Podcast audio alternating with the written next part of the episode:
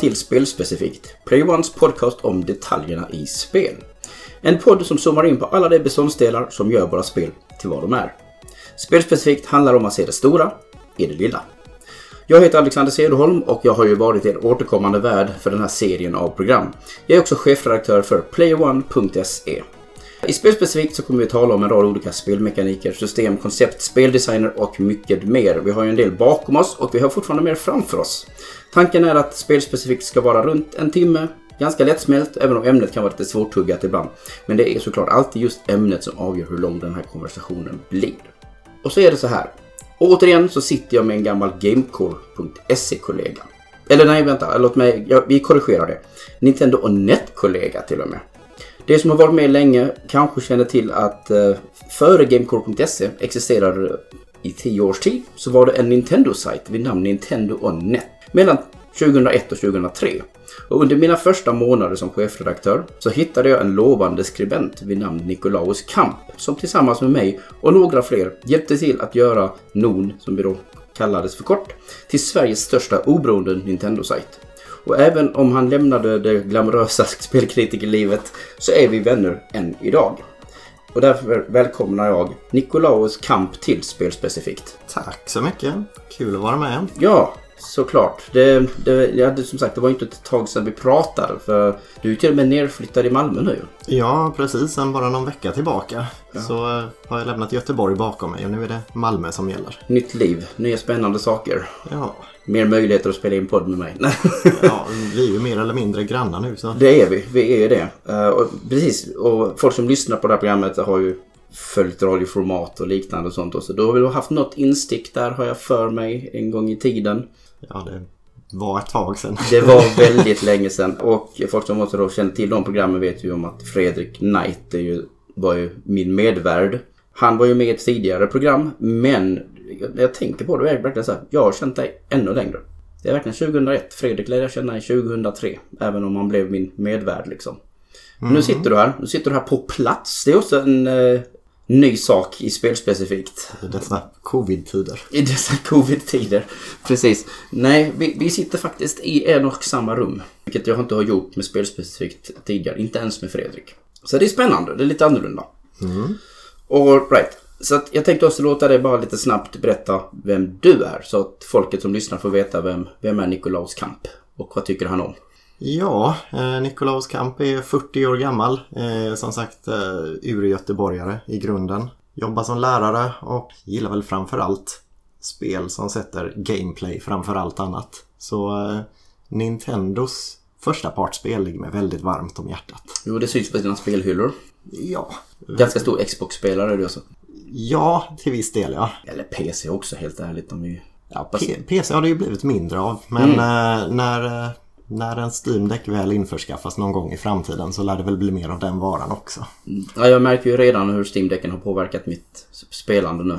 Att jag börjar mm. spela mer och mer av eh, PC-spelande liksom. Det funkar, deras plan funkade. Men okej, okay. vi sitter här idag för att vi ska prata om eh, gravitation. För gravitation är en konstant vikt som hänger över våra liv. Vi kan inte riktigt bli av med den. Innästlad omedvetet i våra psyken och en av de första mekanikerna som i princip installerades i spel. Eh, för, menar, utan gravitation så händer det inte så mycket i spel för det mesta. Super Mario hade inte varit, varit i närheten av vad det är till exempel. Mm, hela Mario definieras ju av sin hoppmekanik. Och ja. där spelar ju gravitationen självklart in jättemycket. Ja. Gravitation är ju en form av fysisk lag som påverkar det mesta i våra spel. Men i veckans program så ska vi fokusera vår konversation på hur tung och låg gravitationen eller hur tung och låg gravitation kan påverka våra sätt att navigera och bjuda på diverse gameplay-förnuligheter. Att en sak faller realistiskt är enkelt och kanske rent av tråkigt. Och jag pratade lite med dig om Tobias, eller med Tobias i ett föregående tidigare program. Idag ska vi prata om när gravitation sätter sig framsätet för din spelupplevelse. Det är inte alltid vi börjar i retrodelen, men vi kanske ska göra det, för det är då det väldigt är mm. simpelt. Bortsett från då Super Mario Bros och så vidare. Där det liksom bara allmänt att ja, men man kan hoppa. Det finns en regel som säger att man måste landa igen om man hoppar och så vidare. Det är ju en av de första spelen som verkligen nailade den känslan. Men annars tycker jag att gravitation har alltid liksom symboliserats av att man började gå i taken. Mm. Gamla spel som Red Gravity till exempel. är Ett sånt spel som i princip det var, det var gimmicken. Jag spelade ju aldrig det. Men eh, för egen del så är det ju just ett NES-spel som, som jag alltid återkommer till när jag tänker på gravitation i och med att det implementerar både låg gravitation och även det här med att gå i taken. Och det är Megaman 5. Som Oh, har ja. både Gravity Man, där du skiftar eh, mellan att gå på marken och att gå upp i taket beroende på var på banan du är. Med sådana klassiska pilar. Ja, precis. Eh, Så när du passerar en sån pil så skiftas allting. Både du och eh, fiender har jag för mig åker, åker upp i taket eller ner på marken igen. Med fötterna i taket va? Ja, Ja. precis. Det blir liksom upp och ner. Ja, det spelet har ju även Starman som eh, bjuder på låg gravitation så att eh, du hoppar mycket högre. Så eh, det, det är lite av en sån där buffé, eller gravitationsbuffé. En gravitationsbuffé, ah, vilket bra ord. Det får mig att tänka på lite på Mega Man 2. Där eh, börjar de ju liksom leka med gravitation i Bubblemans bana. Bubbleman Då under har du den där riktigt höga hoppen du kan göra. Är det någon... Är den, är den snarlik? För jag har inte spelat femman ordentligt. Jo, men det, det är ju liknande. Om vi säger så. Eh, Mega Man 1 hade ju delar under vatten också på Icemans bana tror jag. Men där... Eh, Jag tror inte de gjorde någonting med nej, det. precis. Utan där blev han bara lite... Han rörde sig lite långsammare har jag för mig bara. Mm. Ett- Men just i tvåan så kunde du hoppa upp och då fick du akta dig för minorna uppe i taket. Jag kommer inte ihåg om det finns... eh, Jo, det finns ju vattenbanor även i trean. För det är ju ubåtsherren. Eh, finns ju där bland annat. Och sen även Dr. Wily-banorna har några jobbiga vattenbanor. Den med sköldpaddan på slutet till exempel. Så jag misstänker väl att den har också sådana att man hoppar mycket kraftfullare. Ja, men där tänker jag väl just att i just femman specifikt så gravitationsaspekten definieras ju av de här bossarna. Just det är Gravity Man, det är Starman. Det ligger nästan i deras namn att Ja. det har med det att göra. Så det är väldigt på näsan. Men ni, ni kommer att höra en del idag tror jag. Där vi jämför gravitation eller low gravity och så vidare med tyngdlöshet i vatten också. För, det, för känslan är faktiskt eh, liknande. Det är egentligen känslan vi pratar om idag. Men ja, just det. Men det var ett bra exempel. Ett bra tidigt exempel. Och då som sagt Red, eh, Gravity som jag då nämner. Som inte var ett jättebäst spel. Men det hade en väldigt tydlig gimmick. Med just det här med att flyger upp i taket och så vidare. Eh, Sen så kom jag inte på så här mycket tidigare spel med det. Eller jo, vänta. Lost Vikings. eh, Har ju också precis på det här sättet. är- Man, du vet, en switch eller någonting sånt. Och så är det det här klassiska med att man ser pilar på väggen som pekar i olika riktningar. Och så åker du i de riktningarna. Det är ju oftast, det är så gravitation funkar. Du pekar dig i vilken riktning du ska. Men det var ju en del av pusslerna i The Lost Vikings, vill jag minnas. Och sen så har vi ju, alltså man säger så här, spelet som tar det till sin spets och som då kommer 20 år senare och som är högst inspirerat av de här tidigare grejerna. Då har vi ju VVVVVVV. Det är ju gravitationslekar hela, genom, hela, genom hela spelet. Mm, jag har ju inte spelat det själv men jag har sett lite grann från det. Så eh, det ser kul ut. Utmanande. kul. Eh, väldigt utmanande, men det är kul. För då är det helt enkelt att varje gång som man eh, hoppar i det spelet så vänder man gravitationen. Eh, så att när man hoppar så liksom nästa gång man hoppar så ja, då bara hoppar man och så får man se när man flyger upp i taket och fastnar och stannar någonstans. Eller så bara flyger man ut i intigheten eller upp i taggar eller någonting liknande. Så det är ju hela grejen med det spelet. Det är inte så att du kan skifta mitt i eh, luften då? Jo, det kanske man kan. Vänta nu här. Nu var det ett tag sedan jag spelade, men jag undrar inte om man kan hopp-hoppa och därmed gunga ner igen. Oh, det får nog folk rätta mig på i så fall. Men det var lite av grejen ju att det är ju ett pussel, alltså ett plattformspussel. Så att när man hoppar så måste man liksom veta att man kan någorlunda klara sig liksom så man inte flyger ut. Eh, Men jag- ja, det finns så kanske en sån liten justering man kan göra. Men som sagt, det, det är väl de tidigare exemplen. Det är inte så här jättevanligt att man lekte med. Men som sagt, Megaman 5 är ett bra exempel. Megaman i allmänhet har ju faktiskt lekt med den här känslan att du kan hoppa, få low gravity och så vidare. Jag har ju alltid tyckt att som sagt låg gravitation är jäkligt roligt. Tidiga exempel för mig där är väl typ så här Blast Core. För då är man på månen. På månen, ja. ja. Och med, med den eh, lastbilen och bara kastar sig högt upp i luften och så vidare. Mm. Och det finns ju som sagt många roliga och ikoniska ögonblick kopplat till just låg gravitation. Jag tänker väl väldigt mycket på Unreal Tournament som eh, släpptes eh, i Matrix-vevan kan vi säga det. Då fanns ju den här banan Morpheus, heter den. Där du har tre stycken eh, höghus där du hoppar runt på eh, mellan dem och skjuter varandra. Det, det är ju menat att efterlikna Bullet Time Slow Motion scenen och allt det från Matrix som var på modet just där och då. Eh, Och den banan hade ju även låg gravitation då. I och med att den var belägen uppe i rymden tror jag. Så, att du skulle ha möjlighet att kunna i princip hoppa mellan byggnaderna. Precis, just så. Istället för att fuska som Quake 3 med hoppplattor och grejer. Ja, Så, så den banan var ju en, verkligen en favorit för mig och väldigt många andra som spelade det vid det laget. Jag har spelat men jag kommer inte ihåg den här banan faktiskt. Jag, men jag har spelat. Du, du snackar om det första? Om Return? Ja, ja precis. Nej, men det, det har jag ju spelat. Fler spel på typ så här Nintendo 64-eran känner jag väl också till exempel att F-Zero X leker också med gravitation. Eh, finns ju ett jättebra exempel som jag verkligen... Det första spelet känner jag inte leker med gravitation. Det, är liksom- det är ganska, det, det är ett platt spel. Det är väldigt- 7, det är snabbt men det är inte, leker inte med gravitation. Men med X så helt plötsligt så börjar liksom man leka lite mer med det här med att det finns, du vet, du kan ju vara uppe innan, på insidan av ett rör till exempel. Och min favorit är ju när man är på utsidan av ett rör, alltså Big Blue. Ja, det, det blir ju lite berg och dalbana över det hela. Det blir det. Och, och, och, det jag gillar verkligen, som verkligen så nästan hintar om att Nintendo hade här, den här tekniken, den här, alltså den här fysiklagen på tungan, även långt innan eh, Mario Galaxy. Det är när man är på de här cylindrarna. Kommer du liksom i för snabb hastighet, tar en för skarp sväng, så är du liksom på väg ut ifrån banan. Du kan flyga ut från banan, men du kan också liksom ta dig in. För du känner, gravitation drar dig fortfarande tillbaks till banan. Och den känslan är otroligt bra tycker jag. Den, Det är så här sug i magen grej.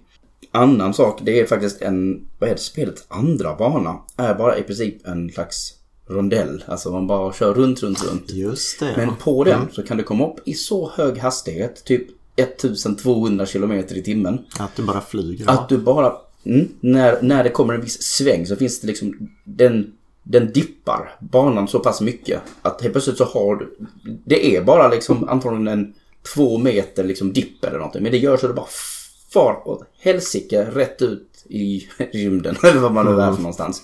Och det tar död på dig. För att du tappar greppet om, om banan så mycket. Det är få spel som ger mig den känslan nu för tiden. Just det här med att höga hastigheter kan bara slunga mig av banan för att jag bryter mot gravitationslagarna i princip. Ja, eh, för vi har ju spel som Redout och Wipeout som, som ju även leker lite grann med den här berg och dalbanedesignen men hastigheten är ju inte alls densamma. Nej. Det var efter därför F-Zero var ballade tyckte jag. Ja, Det här med att du lämnar marken på det sättet, även om de är hjullösa. Så de är, alla har ju lämnat marken. Men jag kan inte minnas att F-Zero riktigt här släpper greppet om marken på det viset. Bara för att man åker snabbt. Jag har alltid tyckt att de var lite mer klunkiga. Att, eh, du vet, slår man in vägg så blir man jättelångsam och allting. Ja, det blir ett bra flow när allting funkar. Men jag kan inte minnas att man tappar greppet på det viset. Det är ju motsvarigheten till att bara precis inte ha hjulen eller sin, alltså fyrhjulsdriften okej längre eller någonting sånt på, sin, på en bil. Men det, det presenteras lite annorlunda. Mm och i brist på ett nytt F-Zero så har ju ändå Nintendo fört det här arvet vidare lite grann i Mario Kart 8 då. Som ju även har en F-Zero-bana. Två Just det, stycken. ja, ja men. Men, eh, ja. Men just eh, den stora gimmicken, om vi nu ska kalla det för det, i Mario Kart 8 är just gravitationsområdena på banan. Det hölls ju tydligen något möte på Nintendo nu, alltså aktieägarmöte i veckan. Där det, var en som frågade efter var är F-Zero och var är Batten Kaitos? Så det låter som en kanske en GameCube-älskare där. Men jag saknar F-Zero jättemycket. Men Nintendo envisas ju med att säga men vi gör ju ingenting om vi inte kan innovera. Vilket inte är sant Nintendo. För vad håller ni på med med många andra, många andra serier liksom? New Super Mario Bros är inte så nytt längre. Innovativt. Nej, verkligen inte. Eller bara, du vet, det finns hur många serier som helst som inte är innovativa utan de bara kör på. Så Mm. varför ska stackars F-Zero liksom få ett 20-års break liksom? Ja, Smash Brothers har ju fortfarande stöd för GameCube-kontroller. Bara det är ju konservativt så det skriker Ja, om ja, men det är också lite spelarbasen som är konservativa och skriker efter det.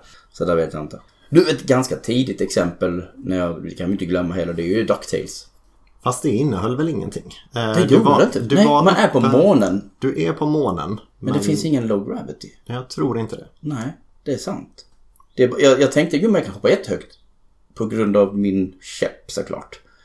Och det var nog ingen större skillnad faktiskt. Och du har rätt. Sedan finns Har du det- spelat remaken? har jag gjort, men jag minns inte om... de fixat det där? eh, Det minns jag inte. Okej. Men om vi tar riktigt, riktigt gamla exempel också. Så har vi ju det gamla Moonlander från 1979. Från Atari. Eh, Jag vet att jag spelade något liknande i eh, skolan också. Där du mer eller mindre kör ett rymdskepp som ska landa på en planet. Du har Vad är begränsat med bränsle. perspektivet? Det är 2D va? Det är 2D. Mm. Eh, och du ska ju landa. Och det här skeppet faller ju hela tiden. Och du har begränsat med bränsle. Och du måste använda det sparsamt för att navigera till, en, eh, till ett bra ställe där du kan landa. Du får inte landa för fort. Och du får även då se till att vara sparsam med ditt bränsle så att det inte tar slut också. Så att du landar. Det får mig att tänka på Rare-spelet. Mm. Det är väldigt inspirerat av det känns det ju som. Ett väldigt tidigt Rare-spel som var verkligen den... Ja, jag kommer inte ihåg vad det heter just nu. Men eh, ja, återigen. De som lyssnar får gärna säga det. Jag har inget problem att ha fel. Eller jag har inte fel, jag vet bara inte, jag kommer inte på namnet här nu spontant. Och sen, jag vet en annan serie som har lekt med gravitation, eller just på samma sätt som Blast Core, det är ju Gran Turismo. I eh, typ Playstation 3-eran så kunde man helt plötsligt gå ut på månen också. Det är ju det. Är ju det. Månen är ju liksom den låg gravitationsbanan de facto liksom. Den enkla utvägen. Ja, eller hur? Du bara ut på månen och sen så säger vi nu är det låg gravitation och så kan ni hitta, kan liksom så blir allting lite annorlunda och, och så vidare. Men jag gillar det personligen. Jag tycker att låg gravitation ger en väldigt distinkt känsla. Eh, och i synnerhet i till exempel Super Mario Odyssey. Helt plötsligt så ändras ju reglerna för hur du ska hoppa och, och sådär. Och det är väldigt tillfredsställande när man får göra långa, höga hopp. Mm, just de Återigen, månen. de där stora klyftorna som du normalt sett aldrig skulle kunna ta dig över. Så helt plötsligt klarar du det med ett långt hopp. Det hade man kunnat göra. Åh, vad häftigt. T- Tänk dig, tänk dig en slags bloodstained effekt. Du vet när du vänder upp och ner på hela slottet. Det är ju så jäkla... Jag, alltså jag blev...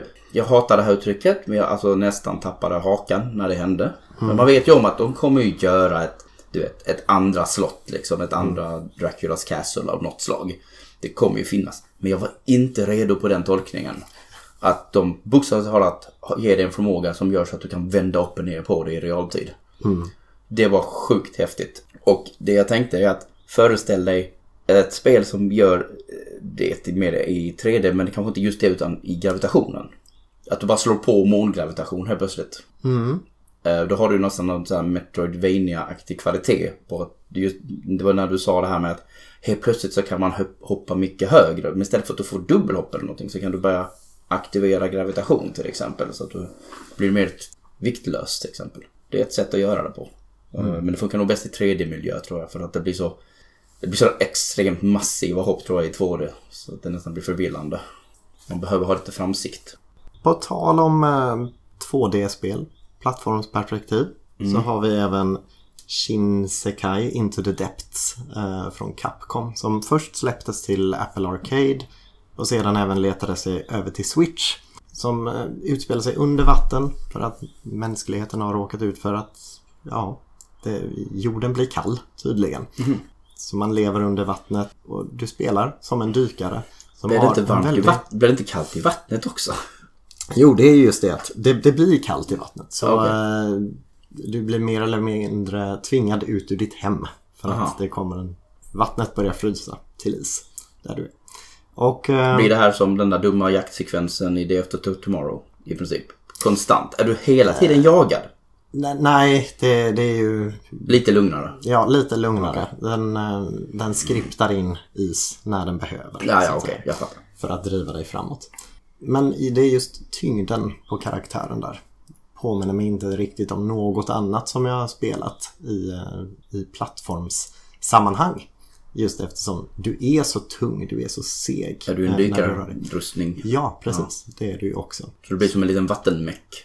Mm. Den känslan liksom. Att du, jag känner mig tung, jag känner mig häftig liksom. Ja, och så får du tänka på vattentryck och se till att du har syre och så vidare. Också, så sånt också. Mm. Okej. Har, har du spelat det? Lite Metroidvania, lite flyktigt Okej. eh, bara. Eh, jag har det, men har inte riktigt satt mig ner med det till fullo än. Sen så släpptes ju ganska nyligen, det är bara ett år sedan tror jag, så släpptes ju något som heter Heavenly Bodies. Har du koll på det? Jag såg lite grann från det. Du, det här astronautspelet. Ja, precis. Ja. Påminner mig lite grann om liksom, fysikbaserade spel. Lite det här Getting Over It with... eh, Ja, jag tror inte det är riktigt, jag tror inte det är gjort riktigt för att det ska vara riktigt lika sadistiskt. nej. Men, men eh, det, det har ju definitivt, det är ju ett sånt, ett koppspel kan man säga. Liksom allting handlar om fysik. Då är det låg gravitation, eller ingen gravitation. För du är ute i rymden, du är två astronauter, det är ett co-op-spel om man vill tror jag. Eh, och sen så ska man bara ut i rymden och så här, göra uppgifter som en astronaut. Liksom, koppla ihop eh, maskineri och sådana här saker. Men det är lättare sagt än gjort om man flamsar runt som en jäkla ragdoll-docka på något sätt. Jag har inte spelat det själv men det är helt klart ett sånt spel som passar i ämnet i det här programmet liksom. Och som man borde kanske belysa att det här finns. Eh, Det ska vara ganska bra dessutom. Underhållande om man då har lite tålamod kanske. Mm. I förbifarten så kan jag ju nämna att mitt, eh, en av mina så återkommande favoritspel som jag har nämnt och namedroppat lite här och där. Uh, Outer Wilds har ju såklart, och leker ju med gravitation på de olika planeterna. Där är det liksom så här, det är normal gravitation här och här är det mycket tyngre så här kan du inte alls hoppa lika kraftigt. Liksom, när du använder en jetpack så känner man verkligen att jag kommer inte upp liksom. Jag får inte samma tryck som jag får på andra. Är det på Ember Twins som uh, Som gravitationen är riktigt låg faktiskt. Där kommer man faktiskt väldigt långt på sina hopp och så vidare. Mm. Men ja, nej som vanligt. Jag måste såklart smita in Outer Wilds i allting jag pratar om. Det kan ju också... Vad sa du? Tank, med tanke på det så tänker jag väl att Starfield borde väl logiskt sett använda sig av något liknande. Man kan ju hoppas att de vågar göra det på några av sina tusen planeter. Men annars är det bara nej. Uppmanar som vanligt spela Outer Wilds. Eller eh, om ni har spelat det så varför inte lyssna på eh, Kraftspelen, en annan podcast som jag besökte för en, en tid sedan och pratade om Outer Wilds med Jonas där. Lyssna på Kraftspelen, det är en skitbra podcast. Men ett tidigt 3D-exempel på när man gick i tak tycker jag är ju gamla Prey. Ja, jo just det. det Det gillade ju att leka med Lite grann före, föregångare till Portal skulle jag nästan Ja, kunna för säga. det gillade att leka med portaler. Och det gillade att hålla på med att man gick på väggarna rent av va? Väggar och tak. Och det jag gillade väldigt mycket där var att när du gick in i en portal eh, och du dök upp eh, på ett annat ställe så kunde du se om du tittade uppåt i taket. Där gick jag precis. Ja, precis. Och- Och, kunde man se sig själv? Hade de den portal-effekten? Jag minns inte om de var så avancerat. Jo men det tror jag. Om För den speglingen fanns där. det är jag rätt övertygad om att det fanns. För spelet inleds ju ändå med att du är inne på en toalett eller ett badrum och ser dig själv i spegeln.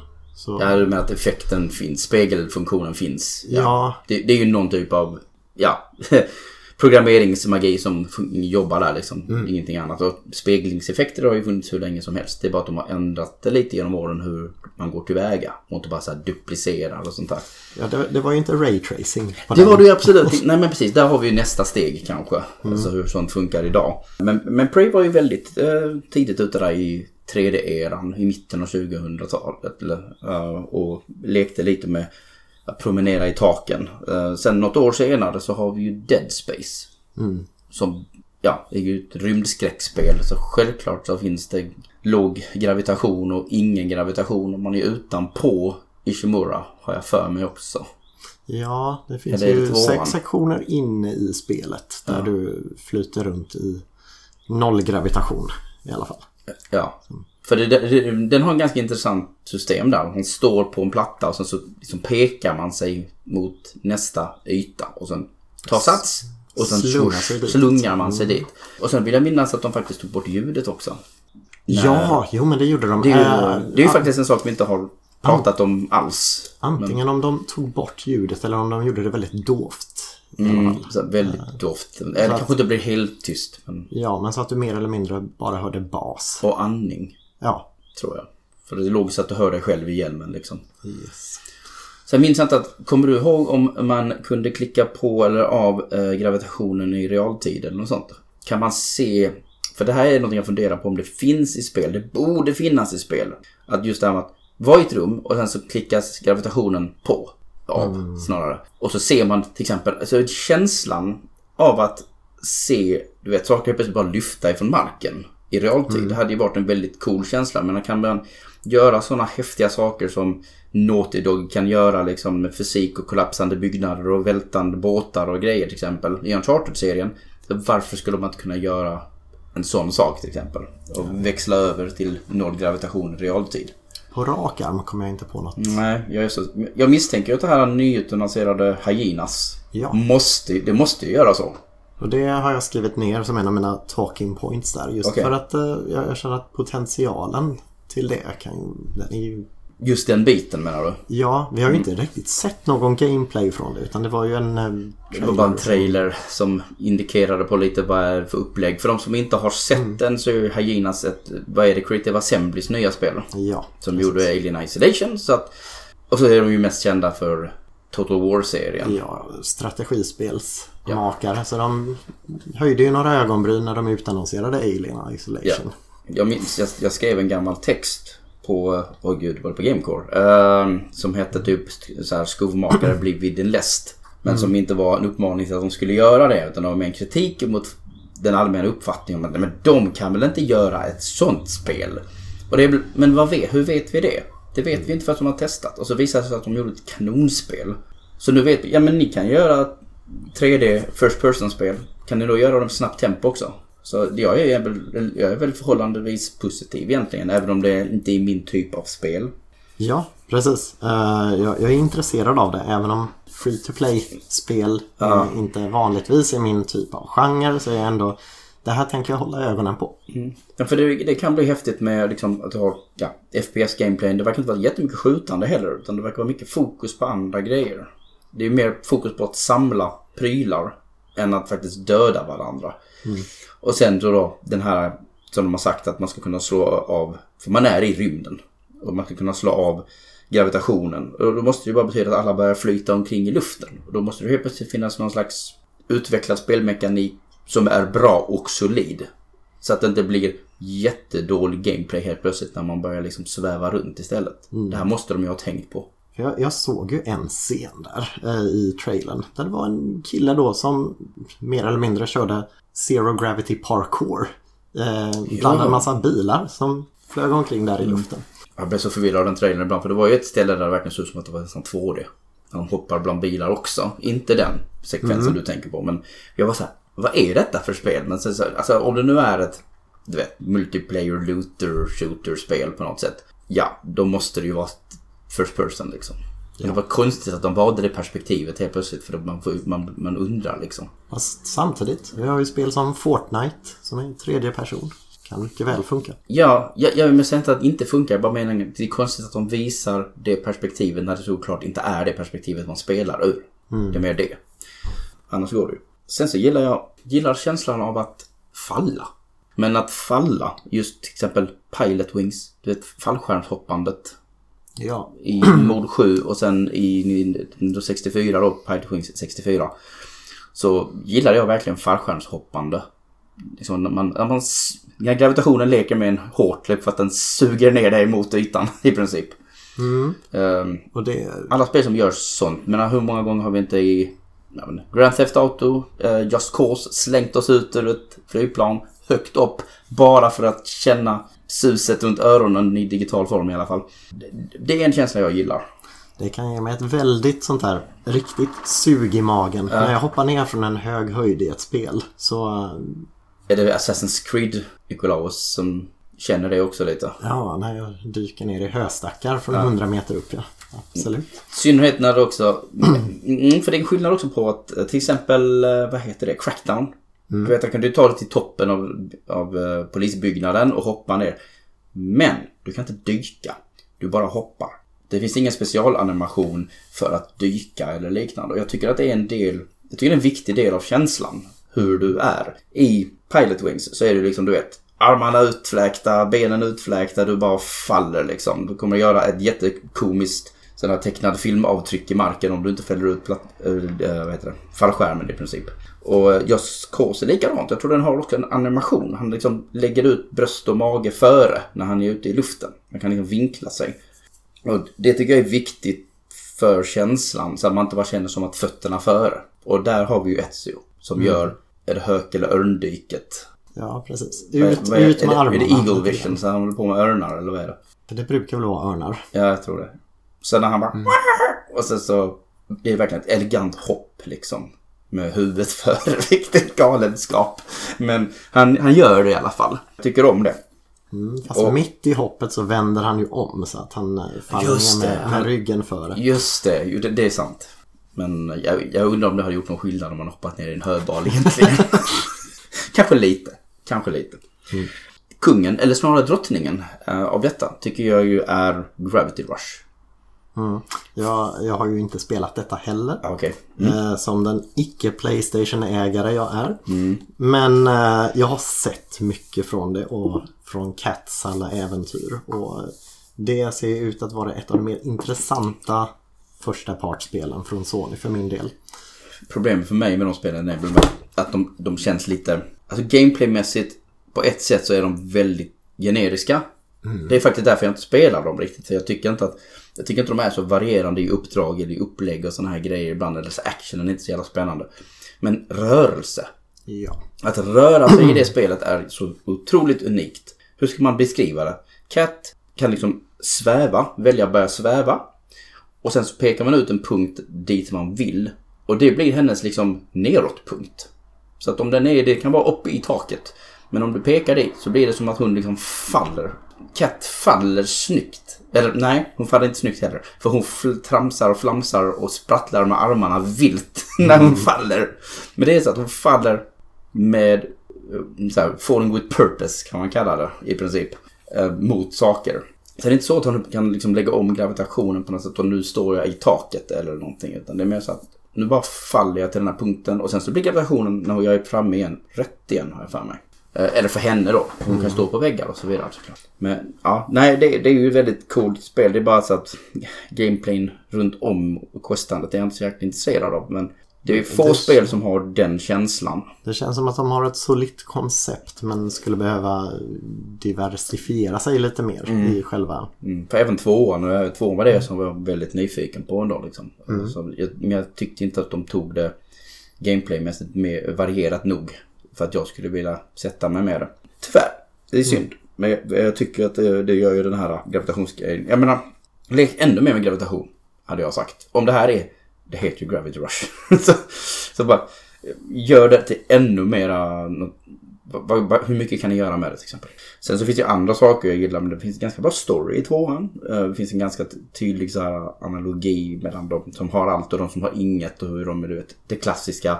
Mm. Folk som är på toppen, de är bokstavligt talat på toppen. Men man vet inte till exempel att det finns ett skikt under molnen. Där Midgar poverty, vad heter det, alltså de fattiga finns och så vidare.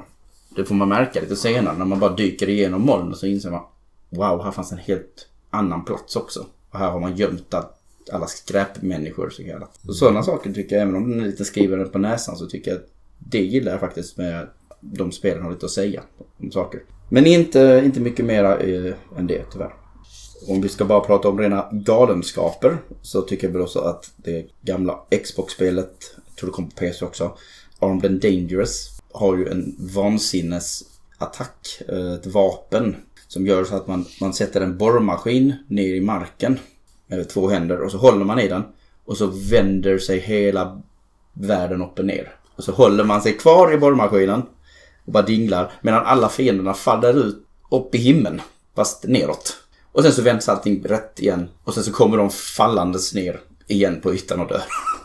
Detta har jag missat helt och hållet. Du får det visa är, mig detta ja, sen. Ja, det ska jag absolut göra. Uh, det spelet är fyllt med massa knäppa vapen och grejer. Mm. Armed Dangerous heter det i alla fall. Det, det har som sagt jäkla knäppa... Det har, det har en hajmissil.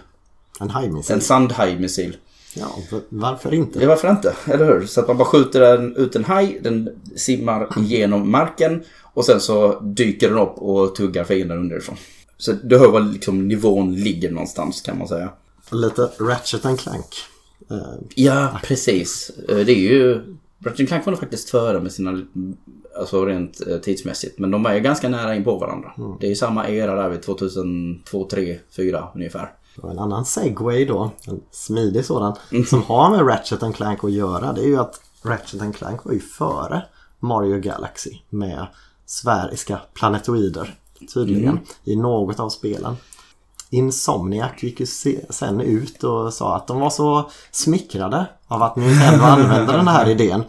Varpå Miyamoto då tydligen ska ha sagt att han har ingen aning om vad Ratchet Clank är för någonting. Är det ett PC-spel kanske? En ännu större bird tillbaka. Ja, Au. nej men han sa ju även att de har ju haft den här idén och experimenterat med den sedan Nintendo 64-tiden. Fast det var först nu som de kunde göra ett Nu. riktigt spel av den. De hade ju ändå Mario 128-demot. Det är ju GameCube. Ja, Ja. precis. Så de var ju ändå tidigt ute. Men här är vi ju inne lite på det jag faktiskt sa. Det var lite lustigt. Det här med F-Zero. Att de redan visste om det här. Att man kan få den här gravitationsslungande känslan. Att någonting går utanför ytan och sen så är det fortfarande attached, liksom kopplat till ytan, planetoiden. Men en tub är ju bara en liten, en avlång planetoid. På ett sätt. Så de hade den här idén faktiskt där. I så fall. Som vi ju redan har konstaterat på något sätt. Men det blir nästan ännu roligare nu när i kombination med att Insomniac skulle komma och hävda sig eller någonting. Jag vet inte om det var så mycket hävda sig mer än att de kände sig smickrade. Jag känner sig smickrande. Ja okej, det kanske inte var så passiv aggressiv som det först lät. Nej. Men det brukar vara ändå faktiskt så att genuint att spelutvecklare brukar ju känna sig väldigt glada och smickrade om Nintendo säger någonting positivt eller om man ser att de har blivit inspirerade eller liknande. Då bruk, oftast brukar många ha väldigt stor respekt för Nintendo.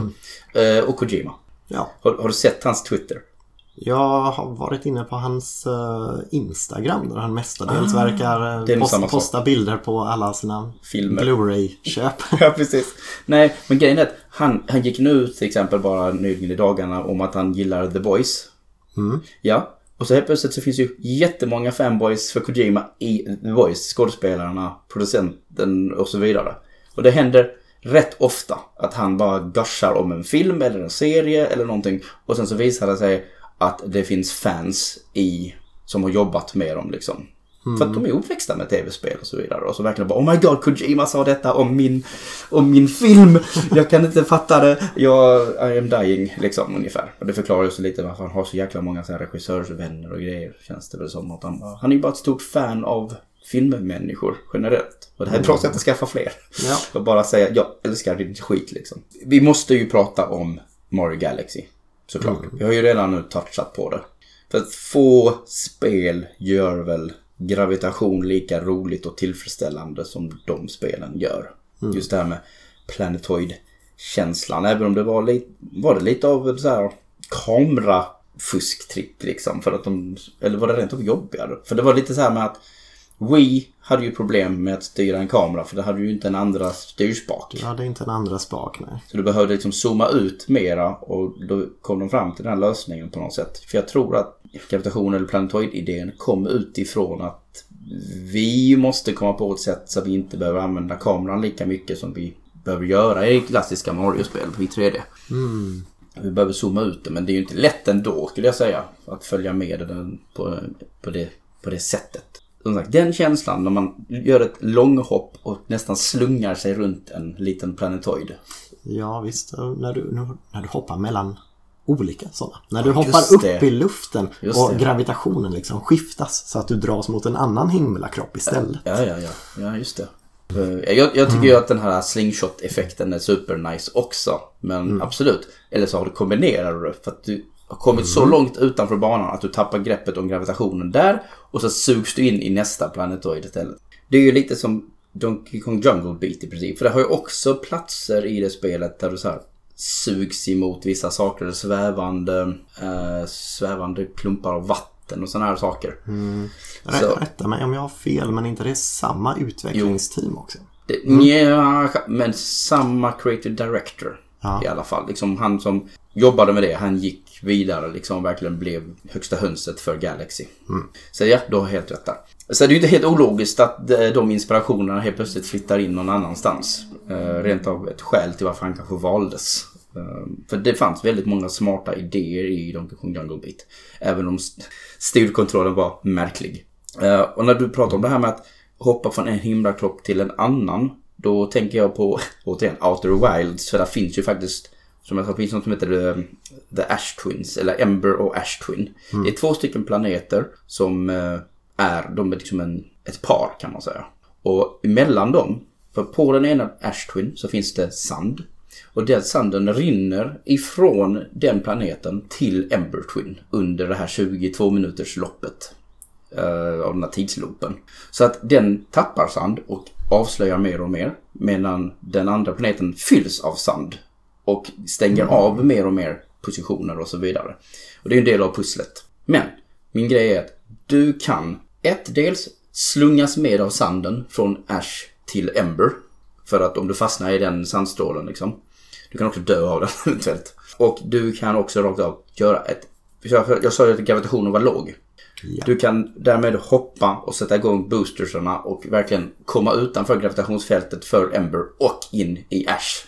Du kan verkligen planethoppa och här snackar vi inte Marios nära liggande planeter. Utan här snackar vi ändå väldigt stor hopp liksom. Du hoppar till en annan planet som du tar dig dit med ett rymdskepp i vanliga fall. Så det är ju återigen superhäftig känsla. När man kommer på att man kan göra det eller att man nästan behöver göra det utav i nödvärn. Du har gjort mig mer och mer sugen på att testa det här nu. Jag har av någon anledning, jag vet inte var det kommer ifrån, men det ligger i mitt Xbox-bibliotek. Outer Wilds. Ja, och jag har inte köpt det vad jag kan minnas. Det bara dök upp där någon dag.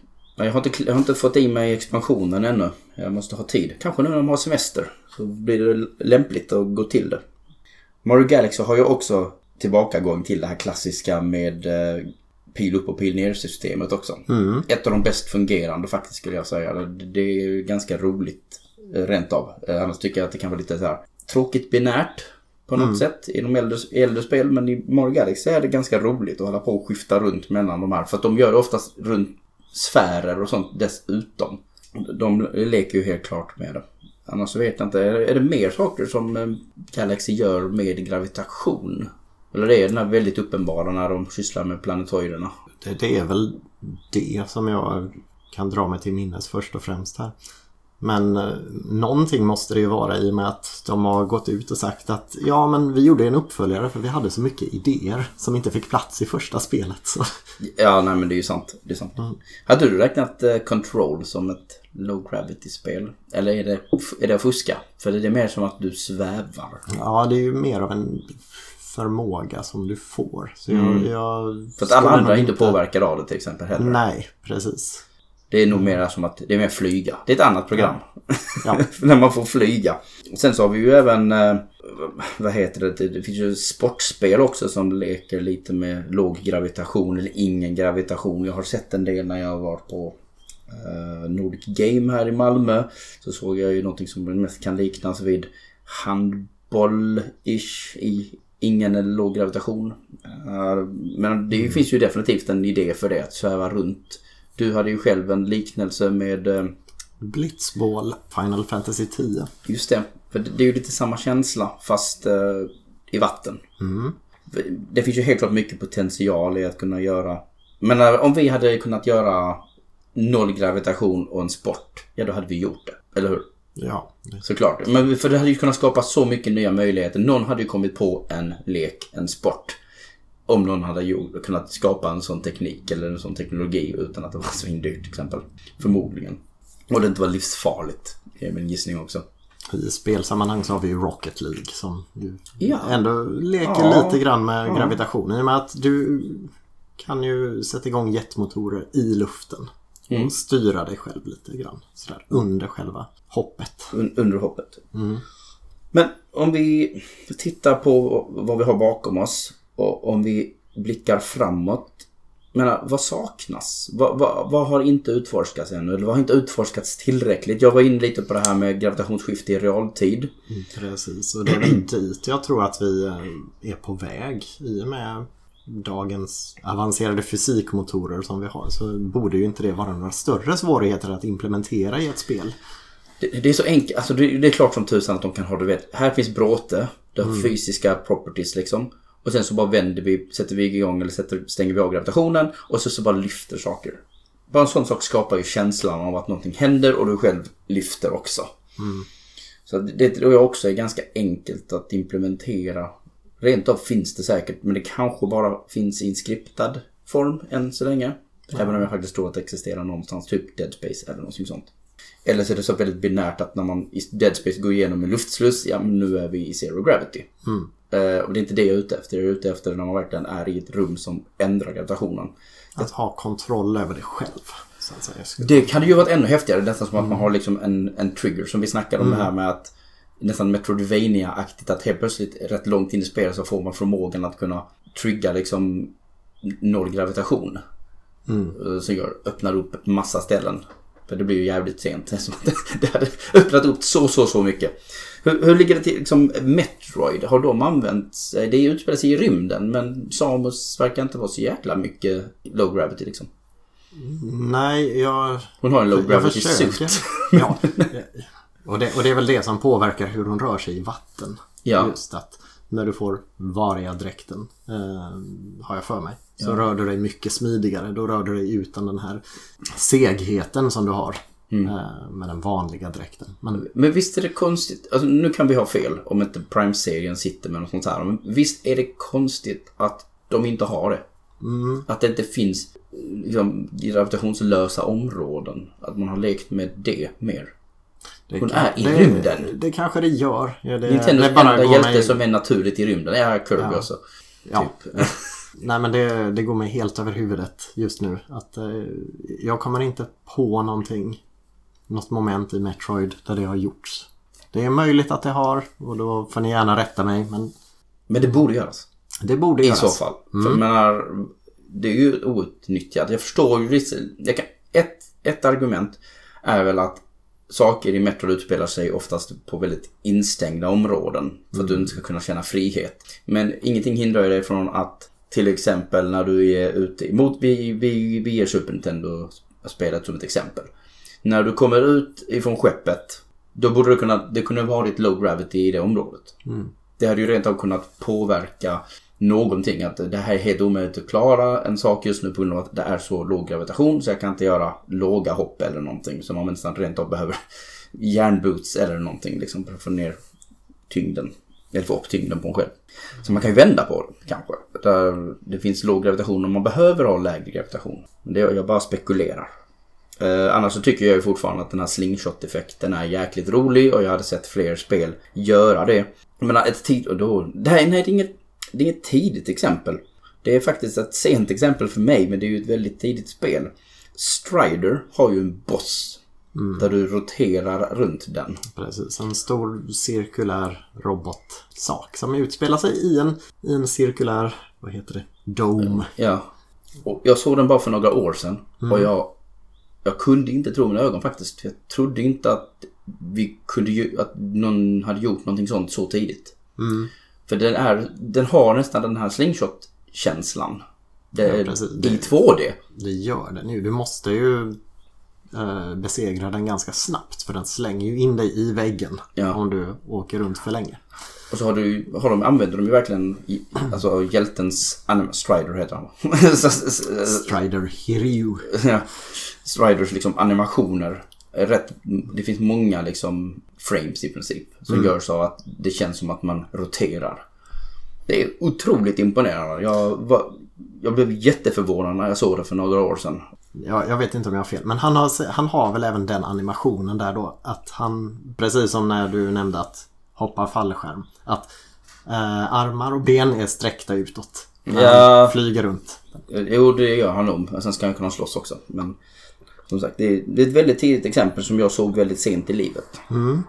Ehm, och då som sagt väldigt imponerad hur man lyckades göra en sån grej. Just i cirkulära sammanhang så finns ju ett väldigt kul exempel i Gunstar Super Heroes eller Gunstar Future Heroes på Game Boy Advance också. Där finns det en bana som är lite av en hyllning till det gamla spelet Flicky Ja. eh, på Mega Drive. Där du, ja, där du ska samla ihop små kycklingar och föra in till ett eh, hus. Den här banan är i en cirkulär form. Och den roterar alltså när du går runt den. Så, så den är lite labyrintaktig och du ska hitta alla de här fåglarna och ta till utgången. Men eh, det, det är ett kul sätt att leka med Mode 7 på. Vill vi rent av ha ett, eh, ett flicky med eh, slingshot-effekter och grejer? Det, Ja, det, varför för jag börjar tänka på, det finns ju ett spel som heter eh, Gravity Ghost. Och det är ju 2D Mario Galaxy, alltså så här slingshot-effekter som det baserar sig på. Och då funderar jag på att, nej, men stoppa in, men det låter, det är sådär. Men det där låter kul. Det blir lite så här lite lemmings i planetoid-miljö på något sätt. Med slingshot-effekter. Det vill jag ha, känner jag lite sådär i bakhuvudet. Jag vill ha ett nytt, eller ett nytt Lemmings i allmänhet. Men eh, det är ju ett bra sätt att du vet, förnya formulan på något sätt. Genuint nytt sätt att navigera eller flytta saker på. Så ja, just. Och hålla på med gravitationen i 2D på det sättet. Ja. Okej, jag, hade, mm, jag hade inte räknat med att när vi började det här programmet att vi skulle prata om Flicky. Men jag är glad att vi gjorde det helt plötsligt. Och jag tror nästan att jag vill avsluta konversationen på den, den lilla roliga noten. Så det är helt enkelt dags att vi går över till avslutande delen av programmet som heter Två detaljer.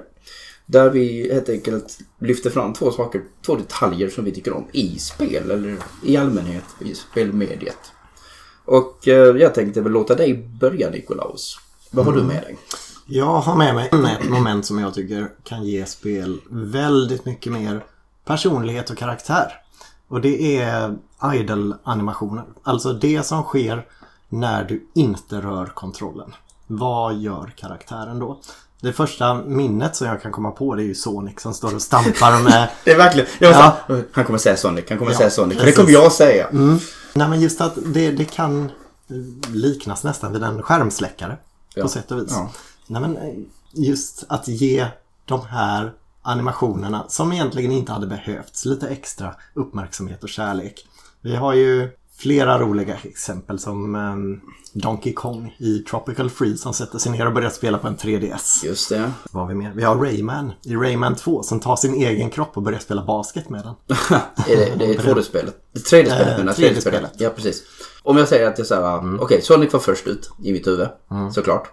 Men vem tror du är nummer två? Jag skulle säga att det är någonting man kallar lite av en Sonic-kopia. Ja, jag, det här är ju min favorit. Ja. Och jag tror att det är din också. Jag skulle chansa på det i alla fall. Eh, Earthworm Jim. Nej, det är det faktiskt inte. Först i huvudet dyker Bubsy upp. Bubsy. För Bubsy just hade det. också idol-animationer. Det var ju också väldigt... Spelet är ju uh, sådär. Men animationsmässigt så var det ju väldigt rikt. Ja, det hade ju flera. Det skröt ju så mycket med att det hade så många olika dödsanimationer Mm, vill jag minnas det, också. det, det, det fanns så många sätt som du kunde... Också kul. Också kul med massa unika dödsanimationer. Det är bara limbo. Väldigt minimalistiskt. Men Ja. massa unika dödsanimationer. Men just min favorit är som sagt Earthworm Jim. För det finns flera stycken olika. Han, Nu förstår står- ni varför han är min vän. Ja. Han, han kan stå och spänna sig. Han kan eh, ta sin pistol och skjuta sitt eget huvud så att det blir täckt med aska. Och faller kanske upp min, ner i hjälmen. Eller Ja. ner i uh, dräkten. Och kanske min favorit, att han tar upp sig själv och hoppar hopprep Just det, med sig själv. också. När han spänner sig så spänner han sig så mycket dessutom att eh, hela dräkten blåser upp sig. Så man bara ser ögonen på honom typ. Bra. Nej men jag håller med. Animationer eller idol-animationer kan göra så, så mycket. Jag har också valt att faktiskt eh, gå i animationernas tecken idag. I min detalj. För jag, jag sitter och spelar det nya Teenage Mutant Ninja Turtles Shredders Revenge-spelet. Och då reagerade jag ju på att det spelet ju var proppat med unika animationer. Och jag har ju faktiskt i ett tidigare program också faktiskt pratat om unika animationer i allmänhet. Eh, Och då, då jag lyfte det här spelet i, som ett exempel baserat på trailers. Just det här med att du har fotsoldater som sitter vid en dator och knappar och sen så kommer de liksom springandes. Eller nu har jag hittat en fotsoldat som sitter och slickar på en glass. Liksom, fast han inte har en tunga. Men det är kul att se och det är ju en sån här sak som fanns i Turtles 4, Turtles in Time. Och det är ju jättekul att de tagit det vidare och dragit till sin spets. Men det finns en gameplay positiv grej med det här också. Och det är det jag vill fokusera mig på. Och det är nämligen att det finns wind-up animationer i större grad i det här spelet än vad det har funnits i tidigare spel. Och i många andra brawlerspel. Eller att man liksom får tells som säger liksom att nu är en attack på väg eller nu har fienden misslyckats med sin attack och du har en öppning. Det finns yxfotsoldater redan i fyran faktiskt. Och om de slog och missade dig så fastnade de i marken med yxan. Eller baden eller vad det var för någonting. Och så ser man dem att de jag ska rycka upp den här ur marken och så svettas de lite fast de är robotar. Och, och då vet man ju om att det här är min öppning. Och denna finns i Shredders Revenge. Men det finns fler saker. Det finns, när fienderna går in i typ väggen så blir de lite yra och då vet man att nu har jag min öppning. Det, fin- det kryllar med sådana här tells i spelet och jag tycker det är nice. Dels för att det ser snyggt ut, det är nästan lite komiskt och framförallt så har det liksom gameplay-funktion. Mm.